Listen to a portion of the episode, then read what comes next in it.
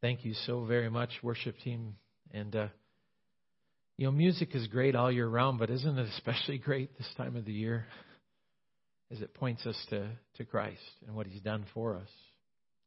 Um, I prayed a lot. I prayed a lot about what to share this week, um, and I thought last week we did joy, and I thought I'm going to stick with the the idea of the candles and go to peace this week and praying through and looking at verses and the Lord led me to Psalm 34, verses 11 through 14. And uh, when he, he brought me there, it, it was kind of interesting to think about first, because if you look at Psalm 34, and you ever notice in the Psalms, and you're in your Bibles there, it does tell you usually who wrote the Psalm or some things about it, because this is a Psalm book or a song book, so to speak. And it says this is a Psalm of David. Now, one of the things you maybe don't know about this Psalm the whole psalm, it's an acrostic.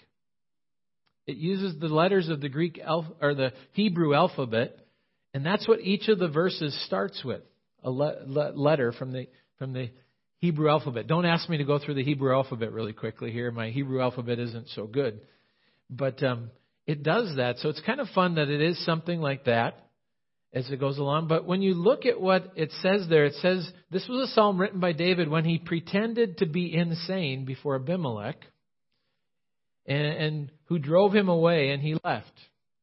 Now, if you actually go look at the story that's there, he actually pretends he's insane before this King Achish of the Philistines and some different things. But David takes the situation into his own hands. And he does that so that he can be chased away. And I guess as we read this psalm, the thought is, is that he writes this afterwards sometime when he begins to realize that he wasn't the one to take it into his hands to do it the way he did it. But it pointed him again to trust in the Lord and to look for the Lord's way to handle things. Look there again at those verses, and let's start there at verse 11 with this Psalm of David. And, and the first thing that David kind of says here as he uh, starts there, he says, Come, my children, listen to me. He really kind of is saying, Listen up. Listen up to what I'm going to say. um, David expects them to perk up his ears.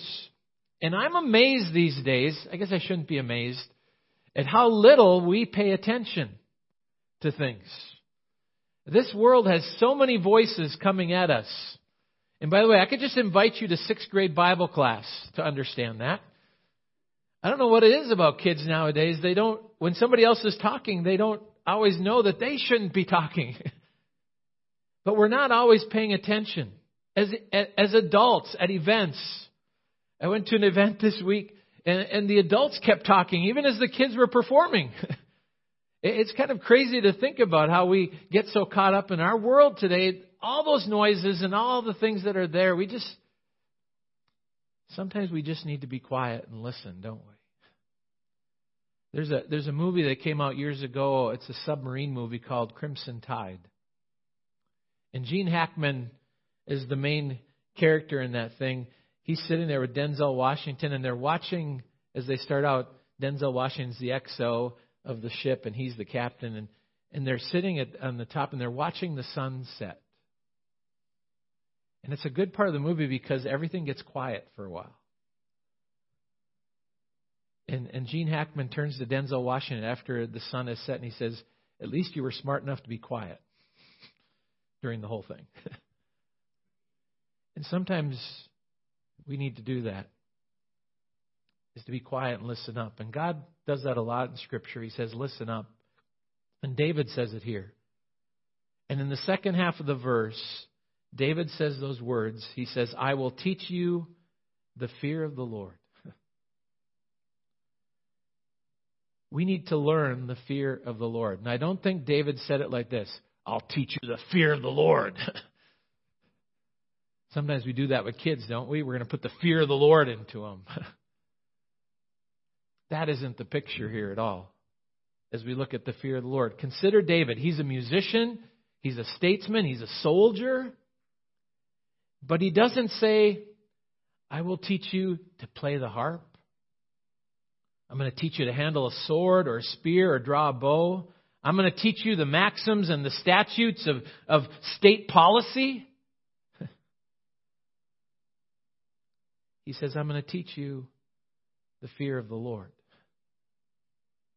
In Proverbs chapter 1, verses 1 through 7, it, it talks about what wisdom is, and it talks about the things. It, it, it says this. It, it says this is the Proverbs of Solomon, son of David, king of Israel, for attaining wisdom and discipline, for understanding words of insight, for acquiring a disciplined and prudent life, doing what is right and just and fair, for giving prudence to the simple, knowledge and discretion to the young. Let the wise listen and add to their learning, and let the discerning get guidance for understanding proverbs and parables, the sayings and the riddles of the wise. And then in verse 7, he says, The fear of the Lord is the beginning of knowledge. But fools despise wisdom and discipline. the fear of the Lord is the beginning of knowledge. And as you read through the Proverbs, it goes on and it will say at, a later point in Proverbs 9, 9 through 10, instruct a wise man and he'll still be wiser. Teach a righteous man and he will increase in learning. The fear of the Lord or Yahweh is the beginning of wisdom. The knowledge of the Holy One is understanding. It's just the beginning of wisdom. Now, we need to go to confirmation class for a little bit. The Catechism does a great job of describing what the fear of the Lord is. what is the fear of the Lord? well, I'll take you to question 26 in our catechism that we use. When do we fear God? We fear God when we think so highly of Him that we are afraid of offending Him by any wrongdoing. See, there's two types of fear that are there. In the Scripture, we are told at times to fear God, as we are here, to fear the Lord. And there are times where we're told not to be afraid. Don't be afraid. Don't fear. There's slavish fear, first of all. Slavish fear is that fear that fear of God because we're afraid of punishment. It's to be afraid. But there's the childlike fear that God wants, where we see God and we see who He is. And in awe and respect, we love God so dearly that we wish to do nothing that is against His will. That is the fear of the Lord that David was wishing, desiring to teach here. That childlike fear. David, after taking things into his own hands a number of times along the way, and he still will do it after this, perhaps, realizes what he really wants to teach the children of Israel. To teach them to fear the Lord. One commentator put it this way he said, I will teach you not the courses of the stars and not the nature of things, not the secrets of heaven, but the fear of the Lord. And the knowledge of such matters without fear puffs up, but the fear of the Lord without any such knowledge can save. The fear of the Lord is what can save. When we trust in Him. Now, what does David say next here? In verses 12 through 14, he goes through some of the things as he's teaching this fear of the Lord, and he tells them that we should love life. Whoever of you loves life and desires to see many good days, keep your tongue from evil and your lips from speaking lies. Turn from evil and do good, seek peace and pursue it. He starts out with dealing with the tongue. Oh boy.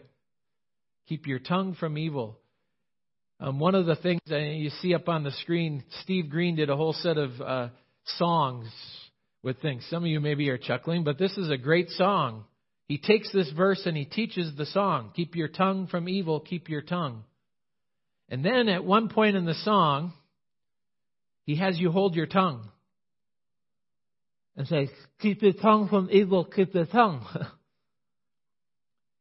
when you think of your tongue, and how we use it. Honestly, looking at things, the tongue is hard to control, isn't it? In fact, in the book of James, in James chapter 3, it says very clearly we cannot tame the tongue. In and of ourselves, we need help with the tongue. And David here is bringing that out. He's bringing out that fact and that truth of things. I think of Matthew 12, verses 20, or sorry, verses 33 through 37. Listen to what Jesus says along these lines. He says, Make a tree good and its fruit will be good, or make a tree bad and its fruit will be bad, for a tree is recognized by its fruit. You brood of vipers, he's talking to the Pharisees here, how can you who are evil say anything good? For out of the overflow of the heart, the mouth speaks.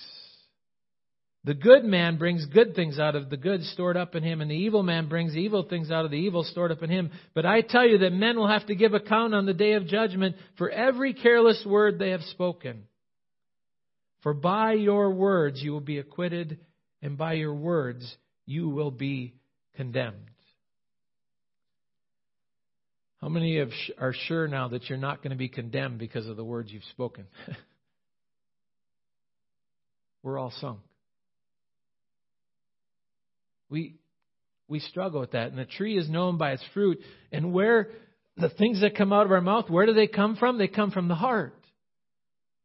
And in Jeremiah 17:9, Jeremiah God has Jeremiah point out the very truth. The heart is deceitful above all things and desperately wicked. Who can know it? Jeremiah 17:9. And as I stated before, all of this shows itself up in James chapter 3. If you want to read that sometime, read it. Does the tongue then play a role in the peace that he's going to talk about here, in the peacemaking, perhaps? Is there power in words? You remember the old saying, sticks and stones may break your bones, but words will never hurt you. We know that's not true. And talking about peace, we have to take it to that part as we go along here, and we will eventually as we go along. But notice what he says next. He says, Depart or turn from evil. uh, turn from, depart from evil. Proverbs 8:13 says to fear the Lord is to hate evil. And he says I hate pride and arrogance and evil behavior and perverse speech. And in Proverbs 16, verse 6, it says, Through love and faithfulness is sin atoned for, through the fear of the Lord. That's the way a man avoids evil.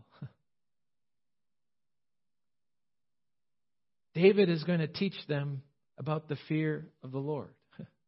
And it's what we're to be taught about.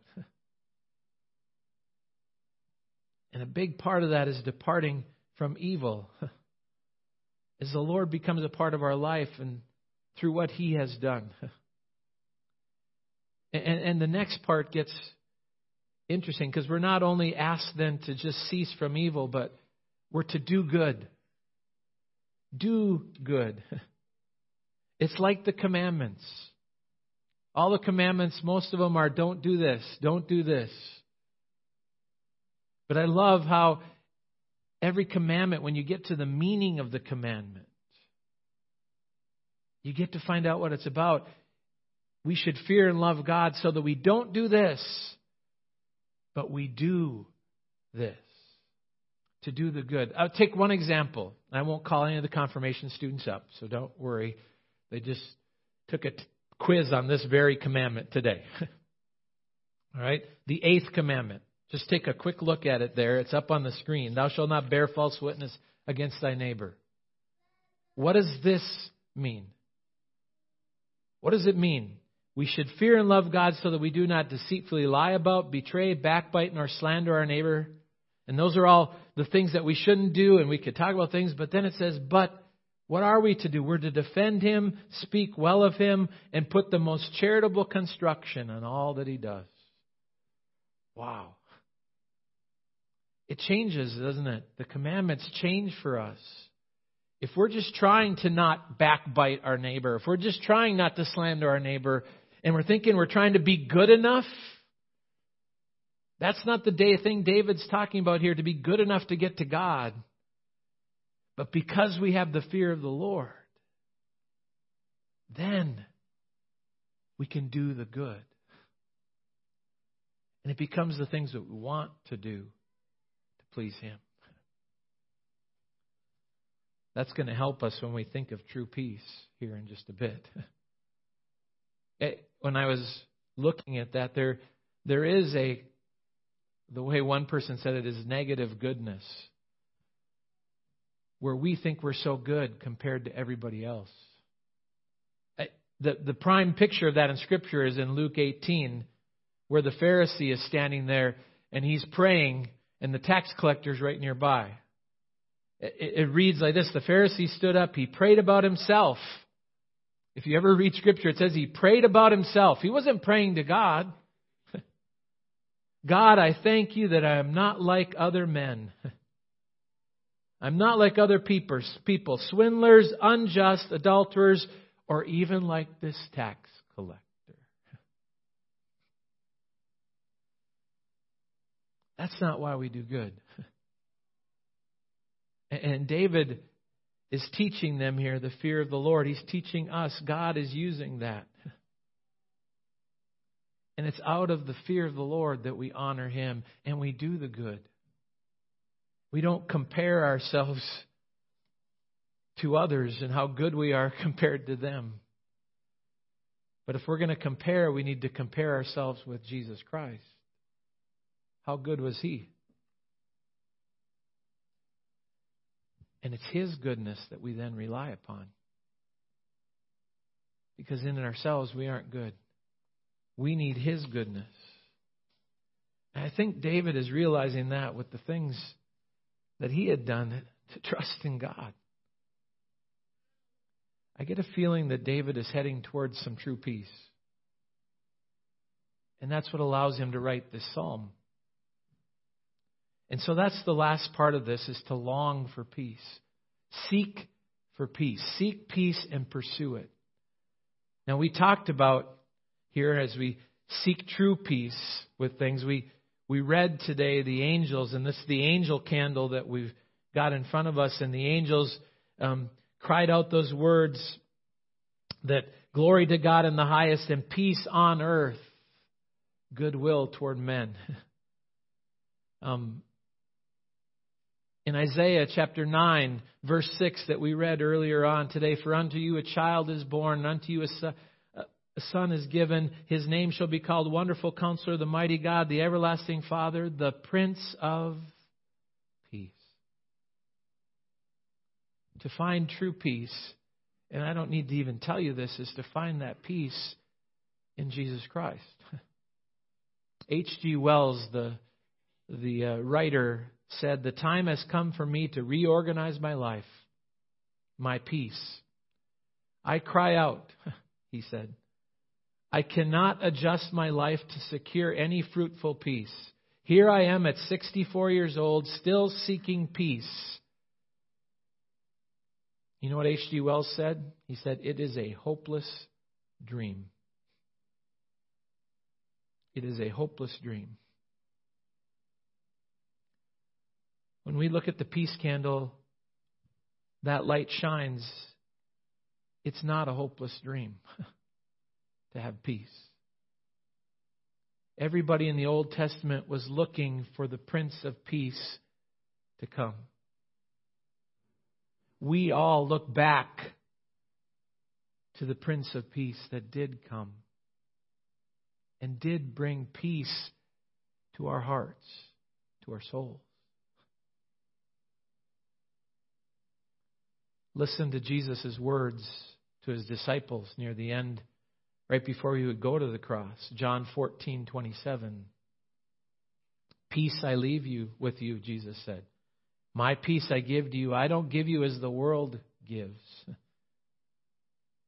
Let not your heart be troubled, and do not be afraid.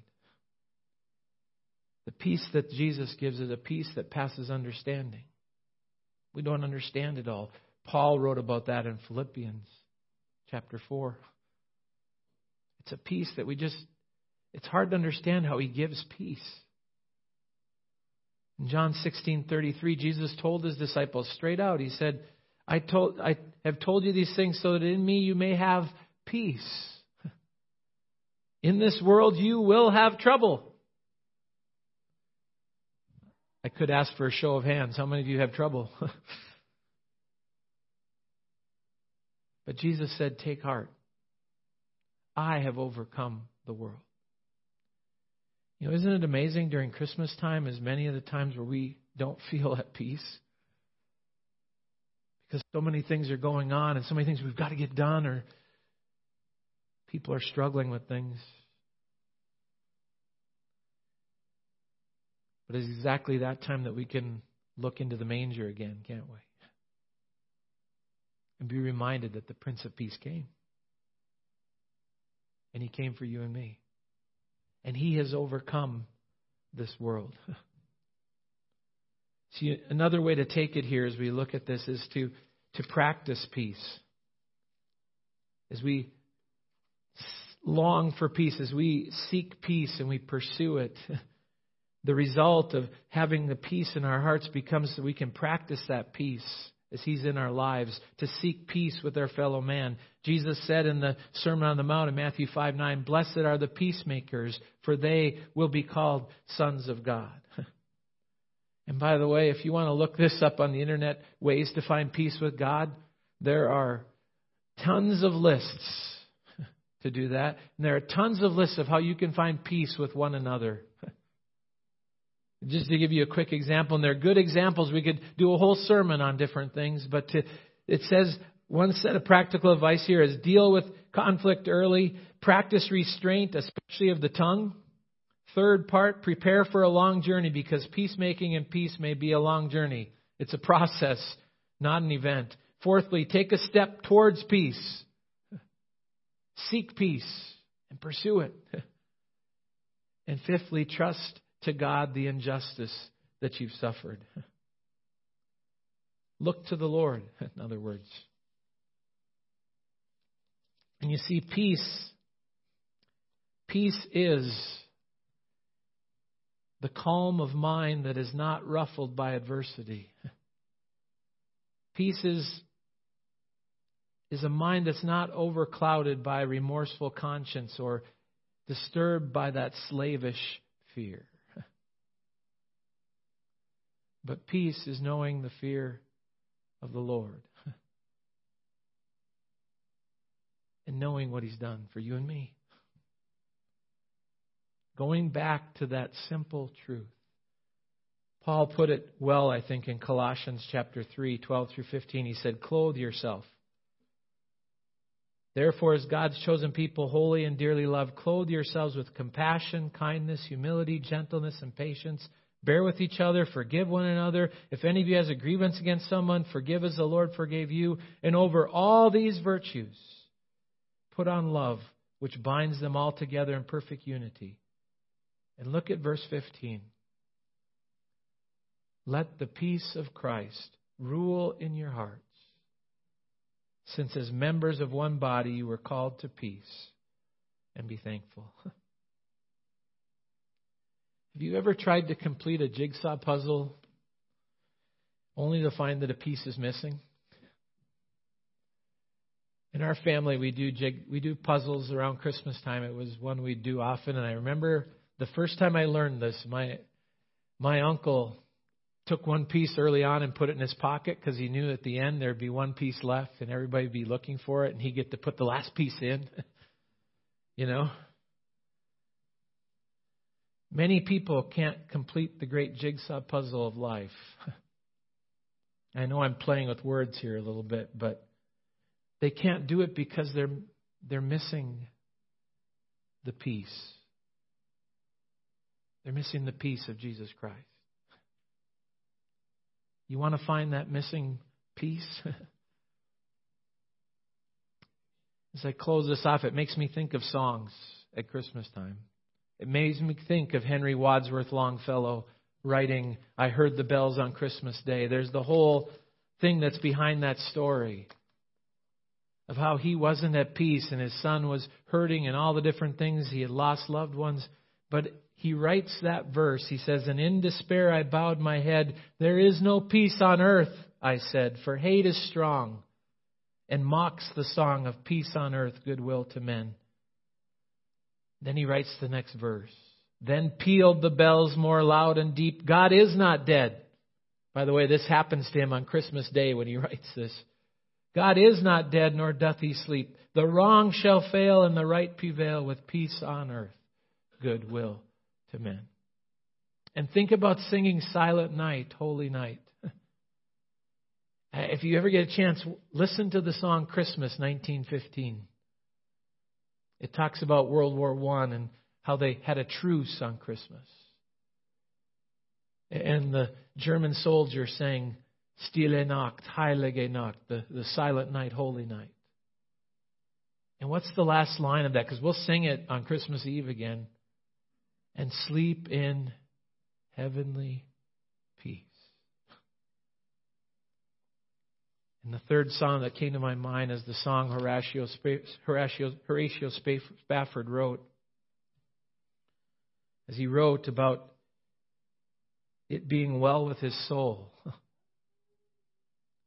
His daughters had been had died in the ship that had crossed the crossed the ocean, and as he was crossing the ocean to go get his wife, who had survived, the captain pointed out the spot where the ship went down, and he wrote those words: "It is well with my soul, when peace like a river attendeth my way."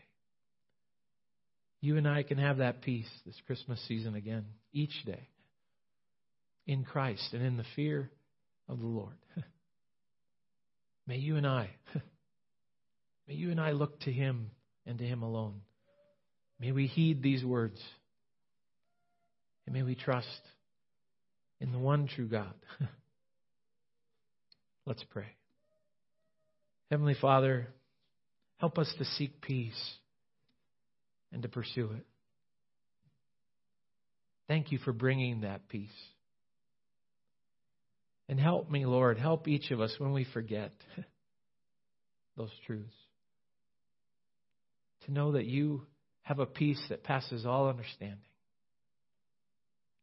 To know that you are in this life, you are here for us. You came so that we could have life, eternal life. Lord, bring that peace again to our hearts today. Thank you for your word, O oh Lord. Amen.